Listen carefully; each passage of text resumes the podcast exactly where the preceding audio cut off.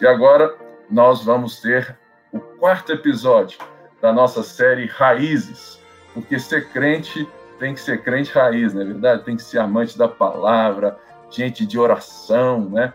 Aqueles que vivem pela verdade, que amam, se entregam, aqueles que querem conhecer mais e que também reconhecem que são pecadores, que falham, que erram, que não vivem como super-heróis.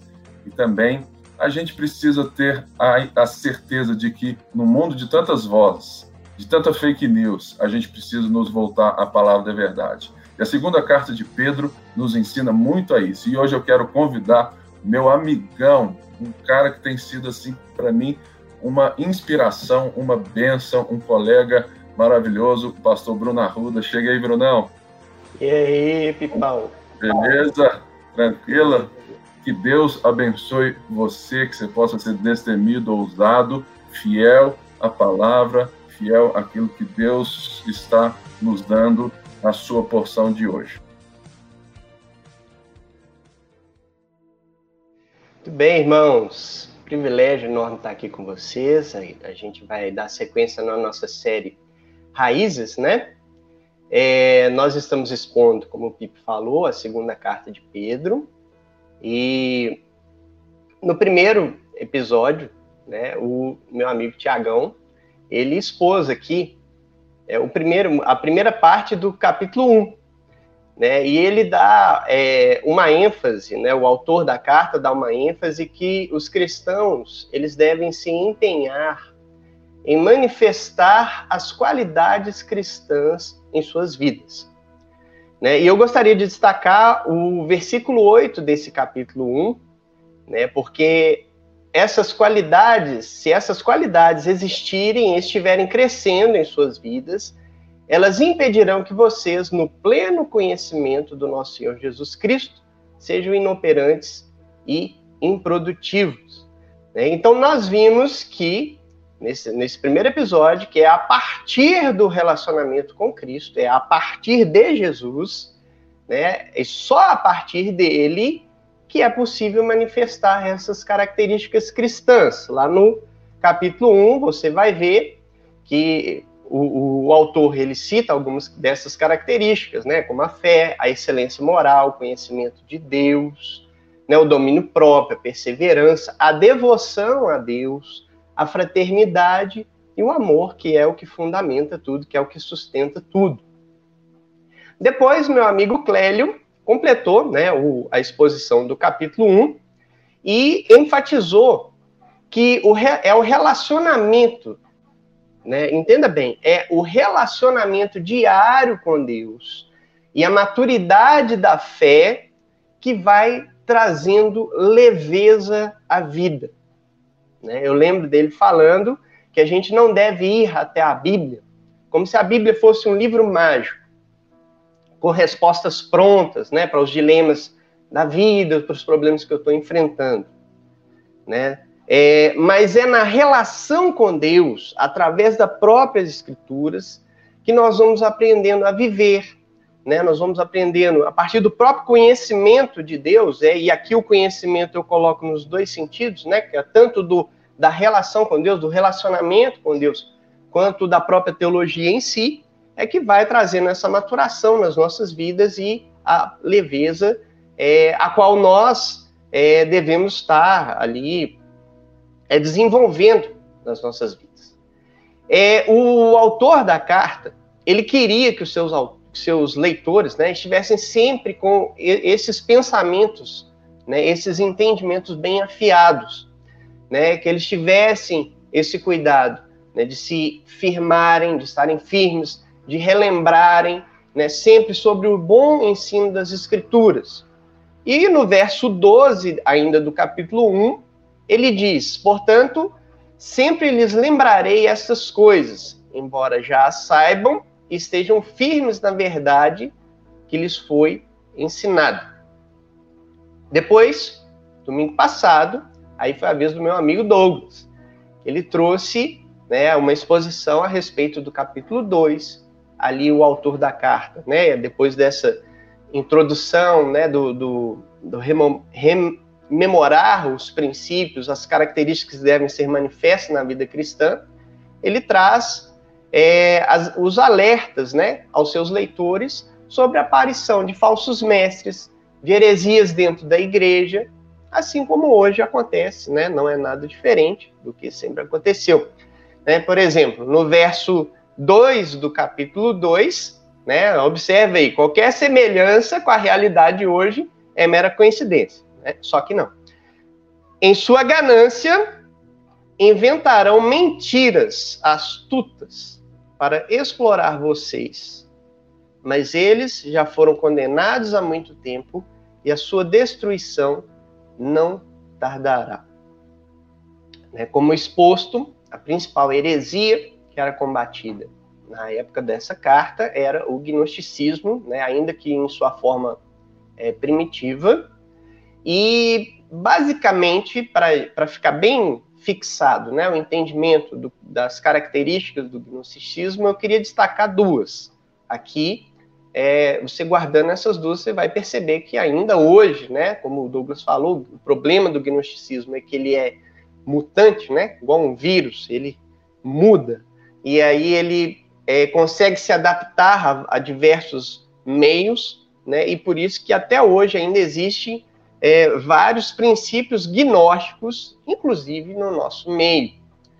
Né? Então, o primeiro aspecto que eu queria destacar é, é que os, os, falsos mestres, né, eles é, falavam que revela, as revelações especiais, o conhecimento especial da divindade que eles possuíam, é, faziam com que eles se elevassem acima dos demais. Né? E só isso aí já traz uma série de problemas, né? Porque aí criam-se as castas especiais, né? Criam-se classes superiores, né? Os crentes da parte de cima, os crentes da parte de baixo, né? E hoje mesmo isso aí acontece demais. É, pessoas, líderes, é, rogando títulos cada vez mais é, segundo eles, mais altos, né? Títulos eclesiásticos, né? Então, antes, né, antes a gente só tinha um pastor, aí depois agora você tem o, o, o bispo, o apóstolo. É, aí vem um cidadão aí, né, que falou que ele é o patriarca da nação brasileira. E aí por aí vai, né? Tem um, eu já ouvi falar que tem um aí que falou que tem unção de querubim, né? Sim, daqui a pouco o cara se autorroga um vice-deus. Né? Bem, é por quê? Por causa desse tipo de pensamento. Ah, não vai havendo limites né, nas suas, nos seus pensamentos, é, cada vez mais eles acham superiores, superiores ao de, aos demais, e aí os seus títulos, seus autos reconhecimentos querem demonstrar, provar isso. Né? E, e outras situações, né? Outros dizem que ter uma nova unção diferente das demais, outros falam que tem uma revelação, né? Não, porque eu estava no meu quarto e eu orei a Deus e falei assim: não, Deus, não pode ser isso, tem que ter algo mais a respeito.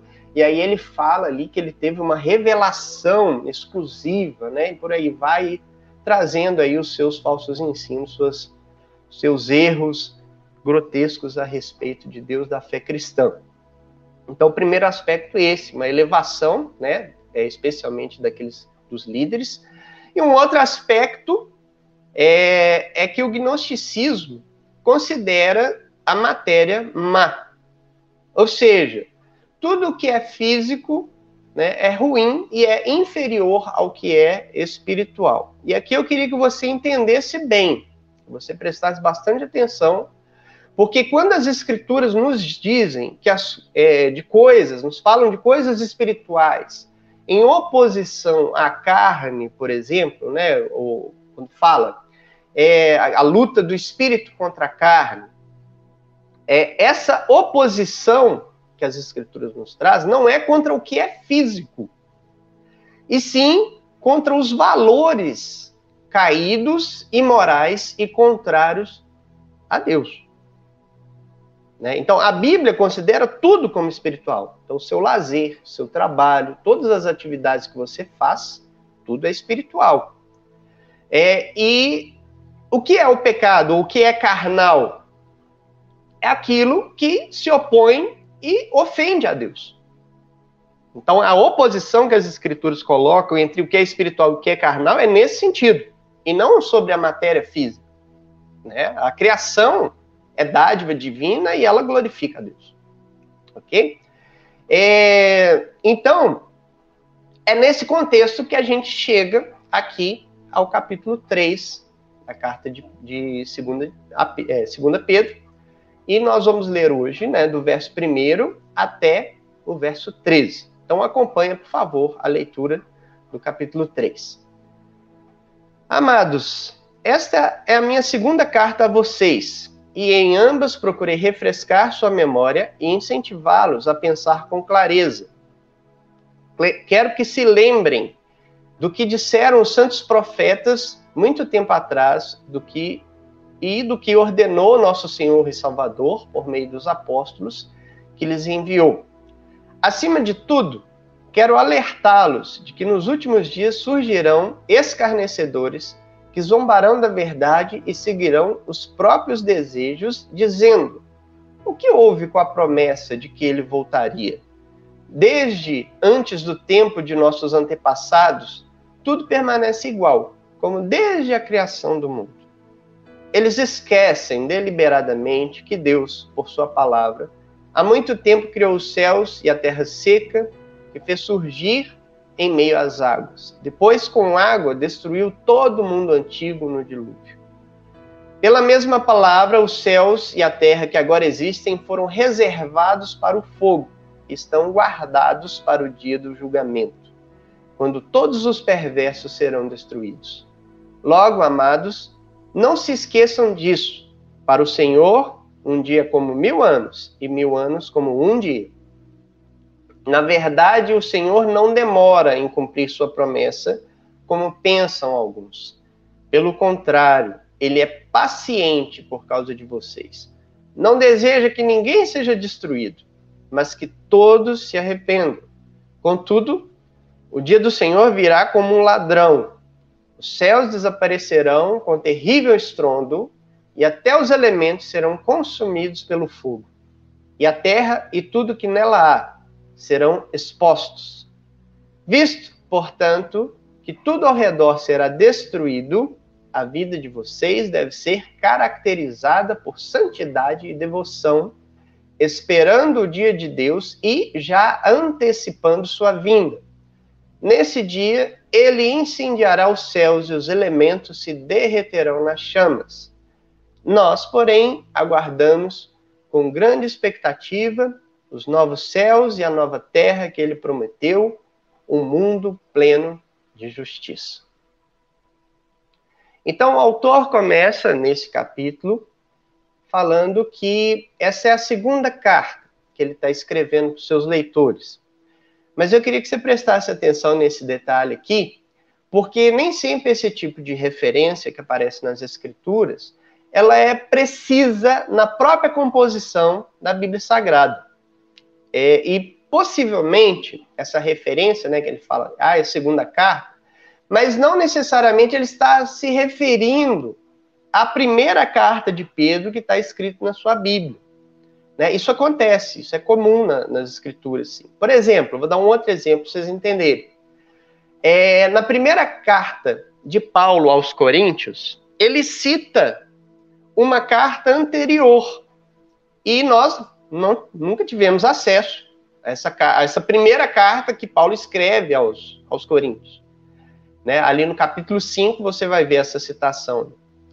É, e na segunda carta aos Coríntios, o Paulo refere, se refere a uma carta dura, que provavelmente foi escrita entre as duas cartas de Coríntios que nós temos hoje.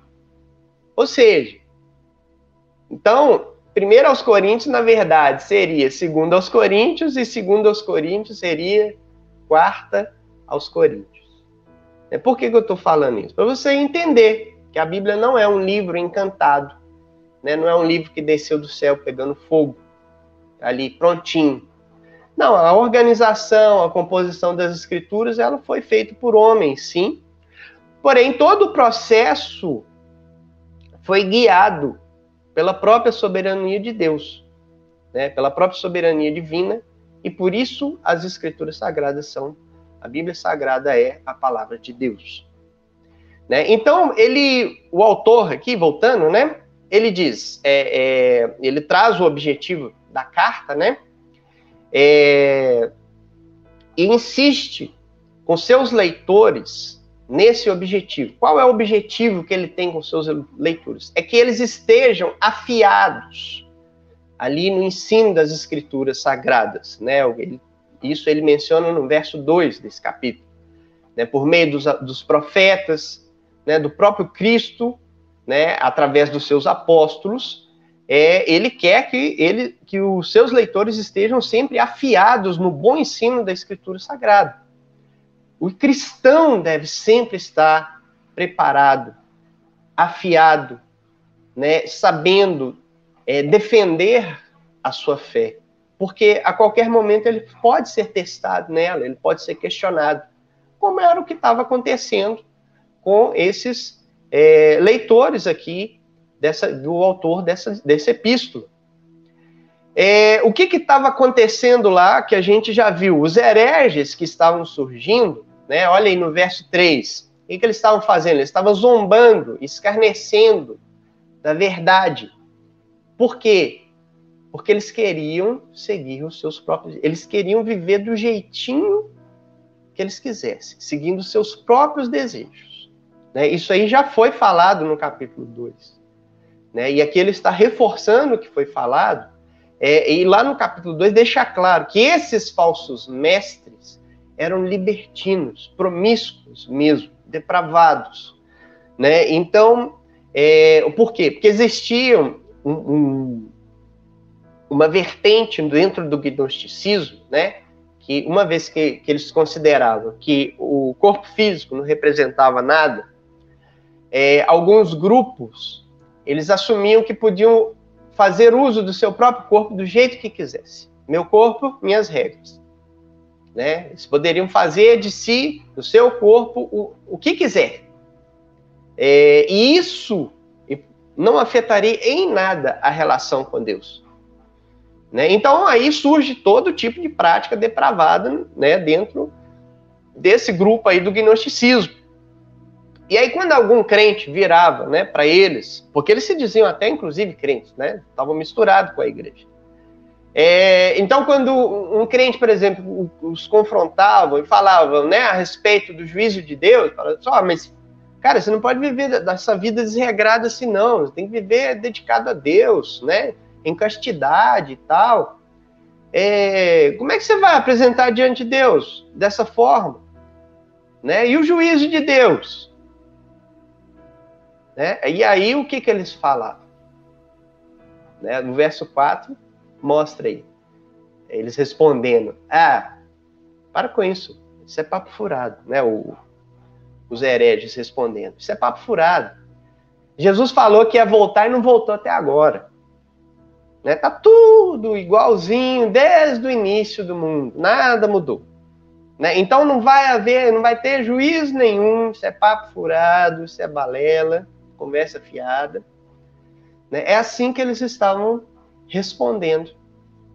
E aí, o autor da carta, nos versos 5 e 6, então, relembra a história do dilúvio. É, relembrem como os contemporâneos de Noé também não acreditavam na ameaça do dilúvio, permaneciam dissolutos e foram pegos de surpresa pela água do juízo. E aí o autor diz que da mesma forma vai acontecer. Só que agora não mais pela água, e sim pelo fogo.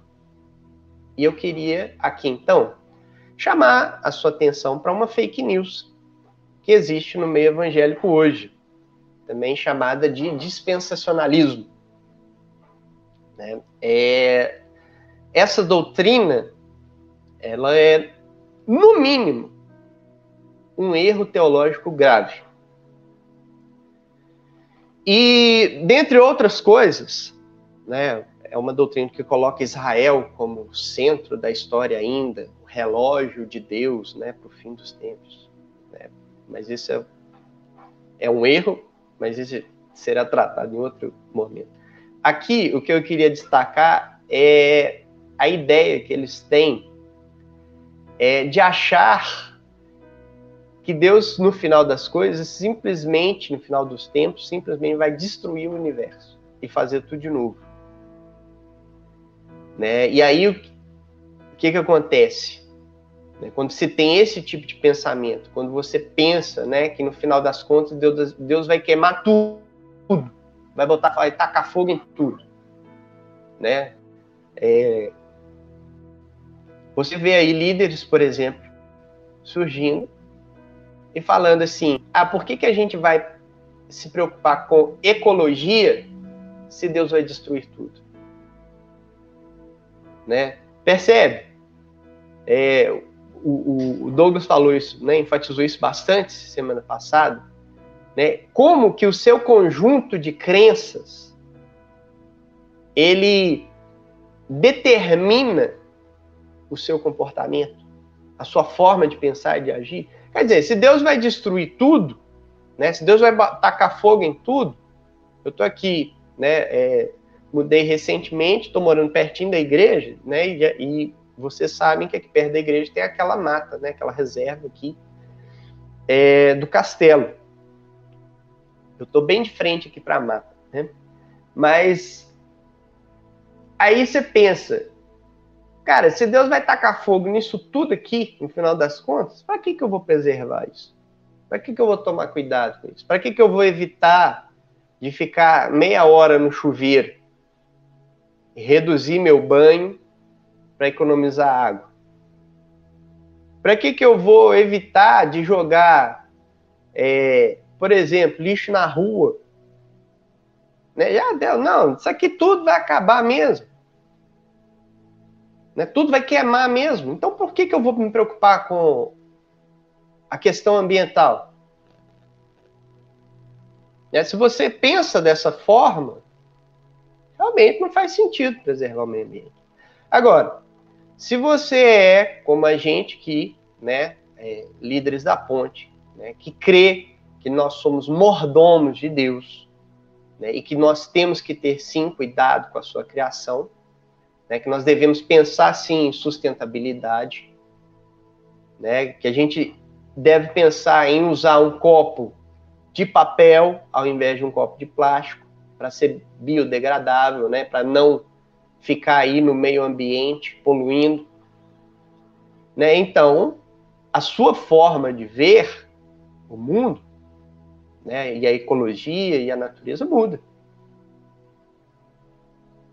Né? Então, para de pensar que Deus vai destruir tudo. Para de pensar. Deus não vai destruir tudo, gente. Não é essa, não é esse o foco do texto. A ideia aqui do fogo é um fogo de purificação e não de destruição.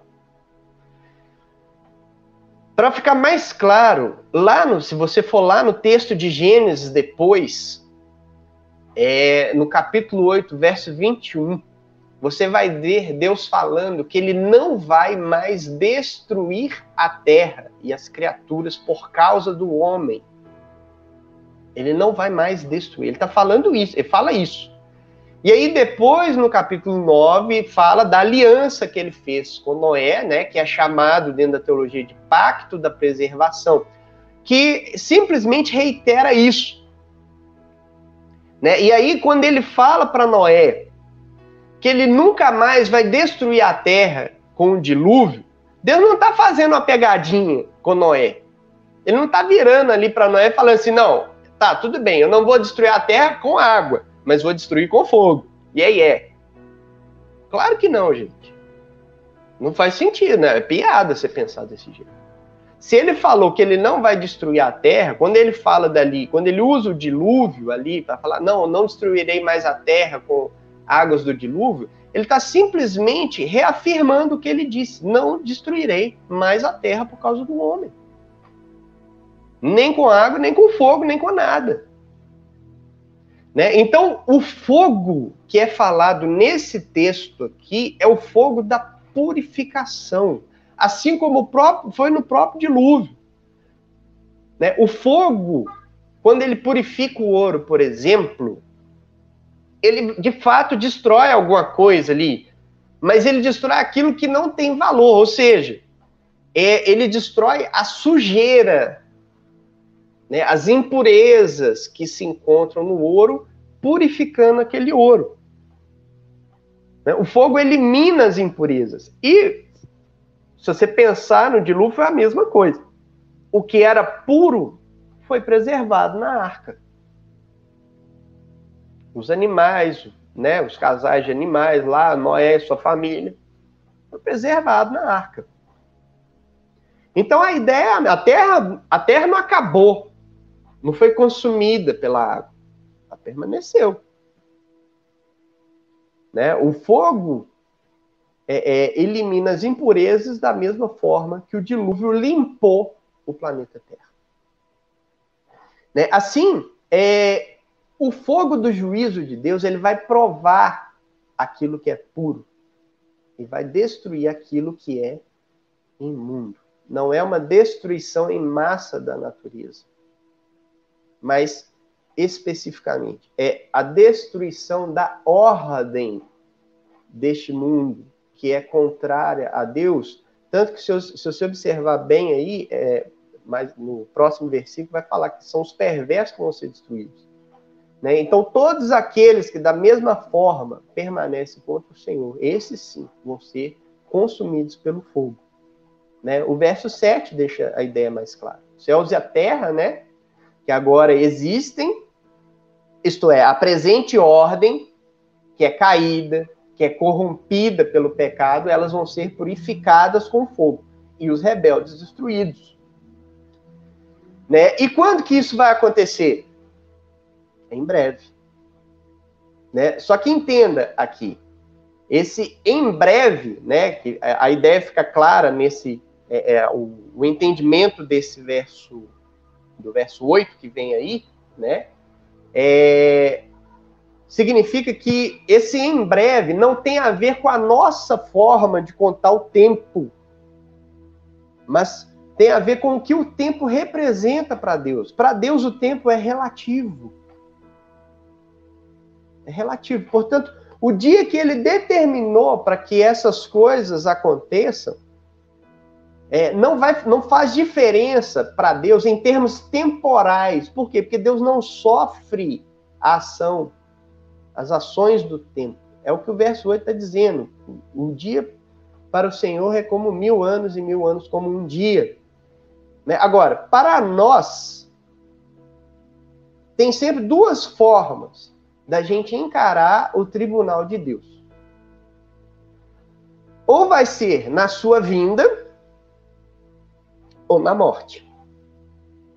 Por isso, né, é, para nós que sofremos a ação do tempo, há então esse senso de iminência, né, de urgência, né, de que a vinda do Senhor está próxima, porque nós não sabemos o dia que a nossa senha vai ser chamada. Entende? Então, é, esse senso de que em breve o Senhor vai vir está relacionado com isso, com que a qualquer momento pode acontecer. Porque Deus não está sujeito ao tempo como nós estamos. É, então, o autor segue no verso 9 e dá mais uma chamada de atenção aos seus leitores, né? Ah, tinha alguns que poderiam estar reclamando que ele está demorando, né, no verso 9, ele diz: Olha, não é que Deus está demorando, é que ele está sendo paciente em não trazer juízo sobre vocês, para ver se a ficha de vocês cai, para ver se vocês acordam, para ver que vocês acordem e vivam de um modo digno da vocação de vocês para ver se a partir do relacionamento com Jesus vocês aprendam a amá-lo e a imitá-lo todos os dias. É para ver se a ficha cai. Gente, é engraçado, tem tanto crente hoje que é apenas nominal, que vai na igreja só porque é uma, uma e se estabeleceu ali como um costume, né? E mas no seu dia a dia não tem isso aqui de demonstração de vida voltada ao evangelho. Cara, é isso assim, é, é, um trem que às vezes me deixa muito indignado, ficar sabendo de caso de crente. Por exemplo, crente vai namorar, aí vira pra, pra moça e fala assim, ah, como é que é o sexo pra você? Porque pra mim tá tudo resolvido, a gente pode, né, de boa e tal. Assim, é complicado. Quer dizer, o, o, evangelho é só um fetiche, é só um, um enfeite, é só um adendo da vida, é só um costume. E não entra no coração e não transforma, a pessoa não se indigna com o seu estado pecaminoso, com o pecado na sua vida, não tenta se resolver enquanto homem ou mulher de Deus é, e o tentar resolver-se é, o, é a imitação de Jesus. É buscar ser como Jesus. Buscar se parecer como Jesus. Né? E então, não se enganem. Né? O verso 10 diz que ele vem como um ladrão. Não sei se é em outro texto que fala, alguns falam, né? Ladrão na noite não sei se são outras versões das escrituras ou outros textos da Bíblia que falam, o dia do Senhor será como ladrão na noite, né, no momento que menos espera. Né? E aí, os céus, isso é, a presente ordem, vai passar. Né? Essa ordem caída, contrária a Deus, vai passar. E os elementos vão ser consumidos pelo fogo. Mais uma vez, é, o termo para elementos aqui né, não significa os elementos que você conhece da tabela periódica. Até porque naquela época nem existia tabela periódica. Né? Então, aí o que, que, o que, que alguns viram e falam? É, pegam esse texto e acham que ele está falando da bomba atômica. Por quê? Porque o, o né, na bomba atômica, na explosão, acontece um, um fenômeno físico chamado fissão nuclear, né, que o, os, os núcleos ali se partem, né, e, e isso atinge os, os, os elementos né, da tabela periódica. Você conhece a nível atômico. Mas não tem nada a ver com isso. Não está falando de fissão, de bomba atômica aqui. E, sério, eu li autores falando que esse texto estava falando, estava preconizando a, criação da bomba atômica. Não tem nada a ver com isso. Né? O que são esses elementos aqui? Eles são, esses elementos são, são é, o que a gente chama de princípios elementares que constituem as coisas. Né? É, é, então, não, não, não tem a ver apenas com a ordem presente, mas os valores, a corrupção presente. Né? É, e quando fala que eles vão ser desfeitos pelo fogo, a ideia é de purificação. A presente ordem, que é caída e contrária a Deus, vai passar, vai ser purificada. Né? E, por fim, tudo, é, a terra e tudo que nela existe vai ser exposto. É, eu gosto dessa tradução porque ela de, traz a ideia mais clara né? é, de que a terra e tudo que nela há vai ser exposta, né? vão ser expostas. É, por quê? Porque nada vai ficar em oculto. Toda a realidade sobre todas as coisas, toda a realidade virá à tona no dia do julgamento de Deus. Tudo que está em oculto, secreto, tudo vai vir luz sobre essas coisas, essas coisas serão expostas. Né? É, é, eu lembro de uma música que fala né, que todo pecado vai ser gritado de cima dos telhados. Né? Tudo vai ser exposto. Né? E aí aquilo que for verdadeiro, que for justo e bom, vai permanecer. Mas tudo que é falso, tudo que é ímpio, tudo que está em oposição a Deus vai ser destruído. Né? E aí o planeta, então, vai passar por uma renovação, por uma purificação. E aí, é, por causa disso, né, verso 11 diz que a nossa vida, então, deve evidenciar a salvação que nós recebemos. É, a santificação e a dedicação a Deus, então, devem ser nossas marcas. Né? E o que é uma vida santa? O que é uma vida santa? É uma vida que busca imitar a Jesus, que busca se comportar, que busca é, é, se comportar igual a ele, pensar igual a ele, né? agir da forma que ele agiria. E mais do que isso também, é uma vida que luta bravamente com o pecado, com o seu próprio pecado, com as suas próprias tentações, com as suas próprias dificuldades em se parecer com Jesus. Então há um esforço mesmo por essa imitação e por, por se parecer com Cristo. Né? E a devoção? A devoção é o desenvolvimento do relacionamento com Deus. Né? Então, é, a santificação e a devoção, elas estão ligadas uma na outra. Né? É, é como se a santificação fosse a manifestação da devoção de forma pública. E a devoção fosse a santificação no privado, no particular, no secreto. Né? Agora, a devoção e a santificação só são verdadeiras se a fonte e a origem delas é sempre o Senhor. É sempre a partir de Cristo. Não é a partir de você mesmo, não é a partir da sua vontade.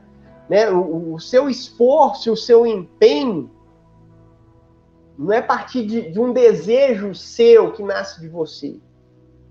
Porque senão isso aí vira religiosidade.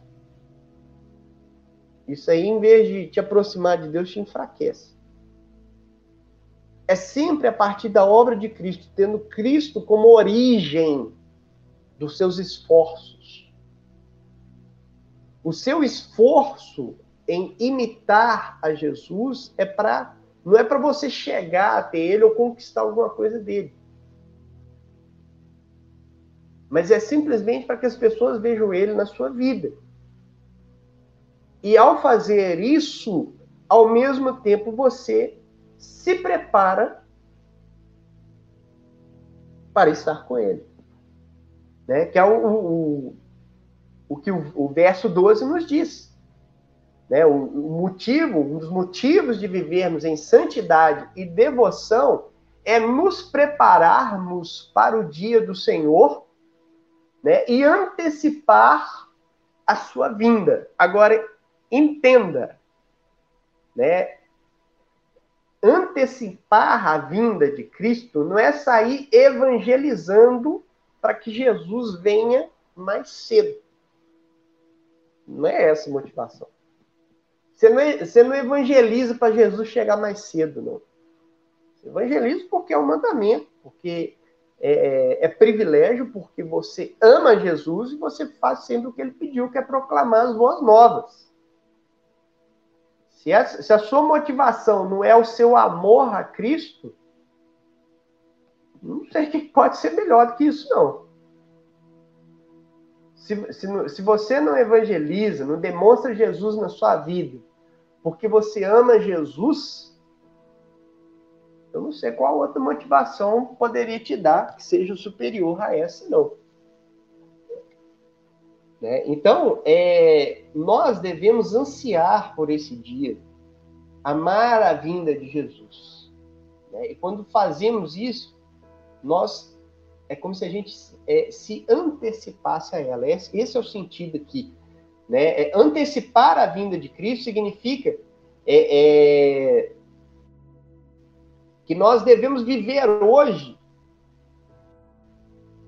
do mesmo jeito que nós viveremos quando estivermos com Ele. Já devemos começar agora. Né? Por quê? Porque o dia e hora que Jesus vem estão determinados por Deus. E não tem nada que o homem faça que vai mudar ou antecipar isso. Né? Então, por isso que o sentido de antecipar é viver hoje como viveríamos no céu. Né? De se preparar. É igual um atleta. Pensa um atleta. Né? O atleta está ali, ele treina né, no seu esporte várias situações que podem acontecer com ele. Ele, né, ele prevê, ele antecipa. Né?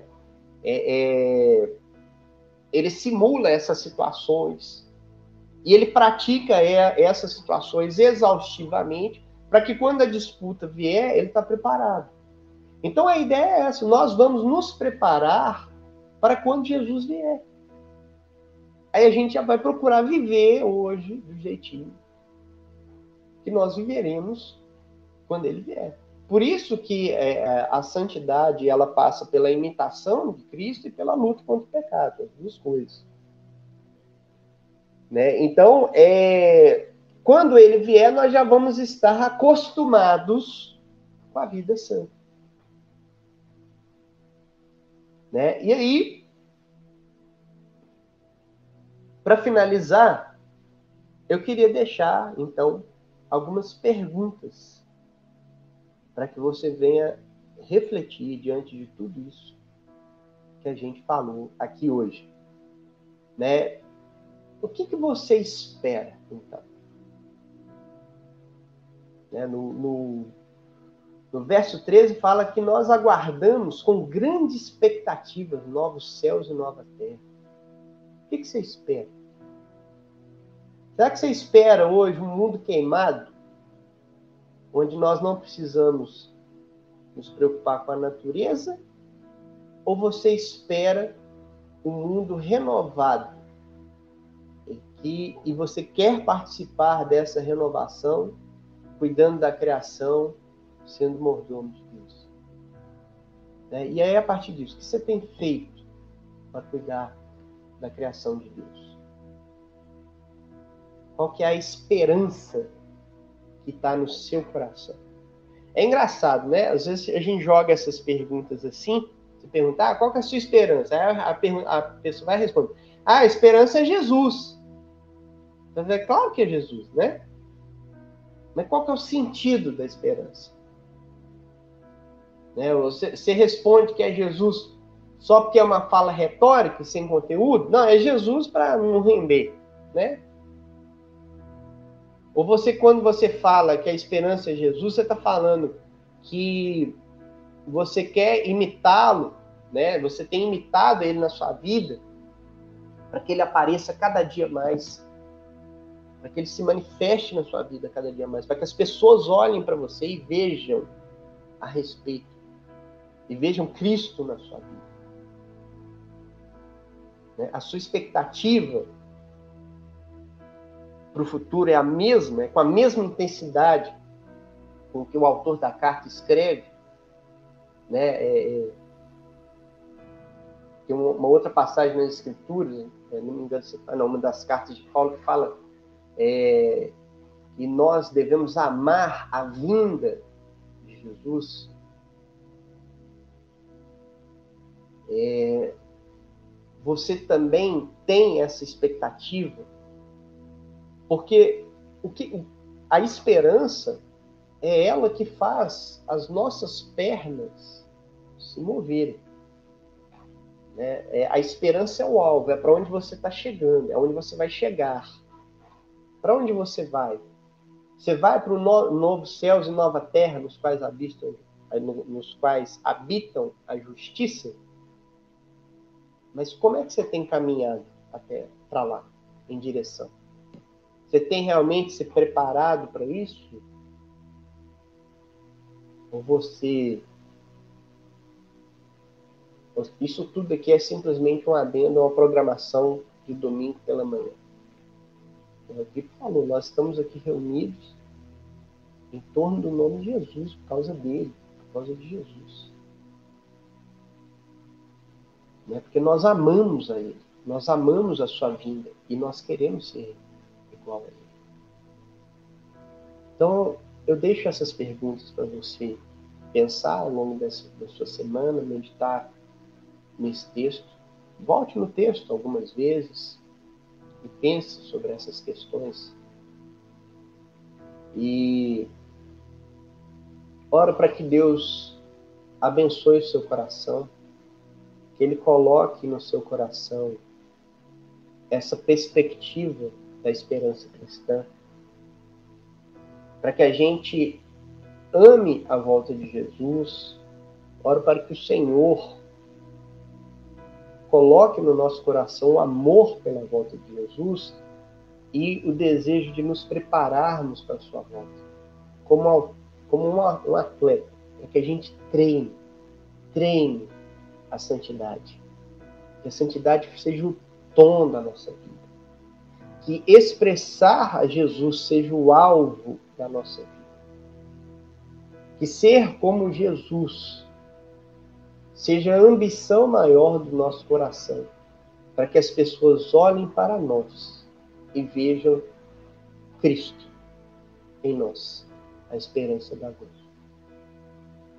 Deus abençoe você, você tenha um ótimo domingo, abençoado por Deus, que você seja um imitador de Cristo na sua vida. Deus abençoe. Até próximo domingo. Até mais.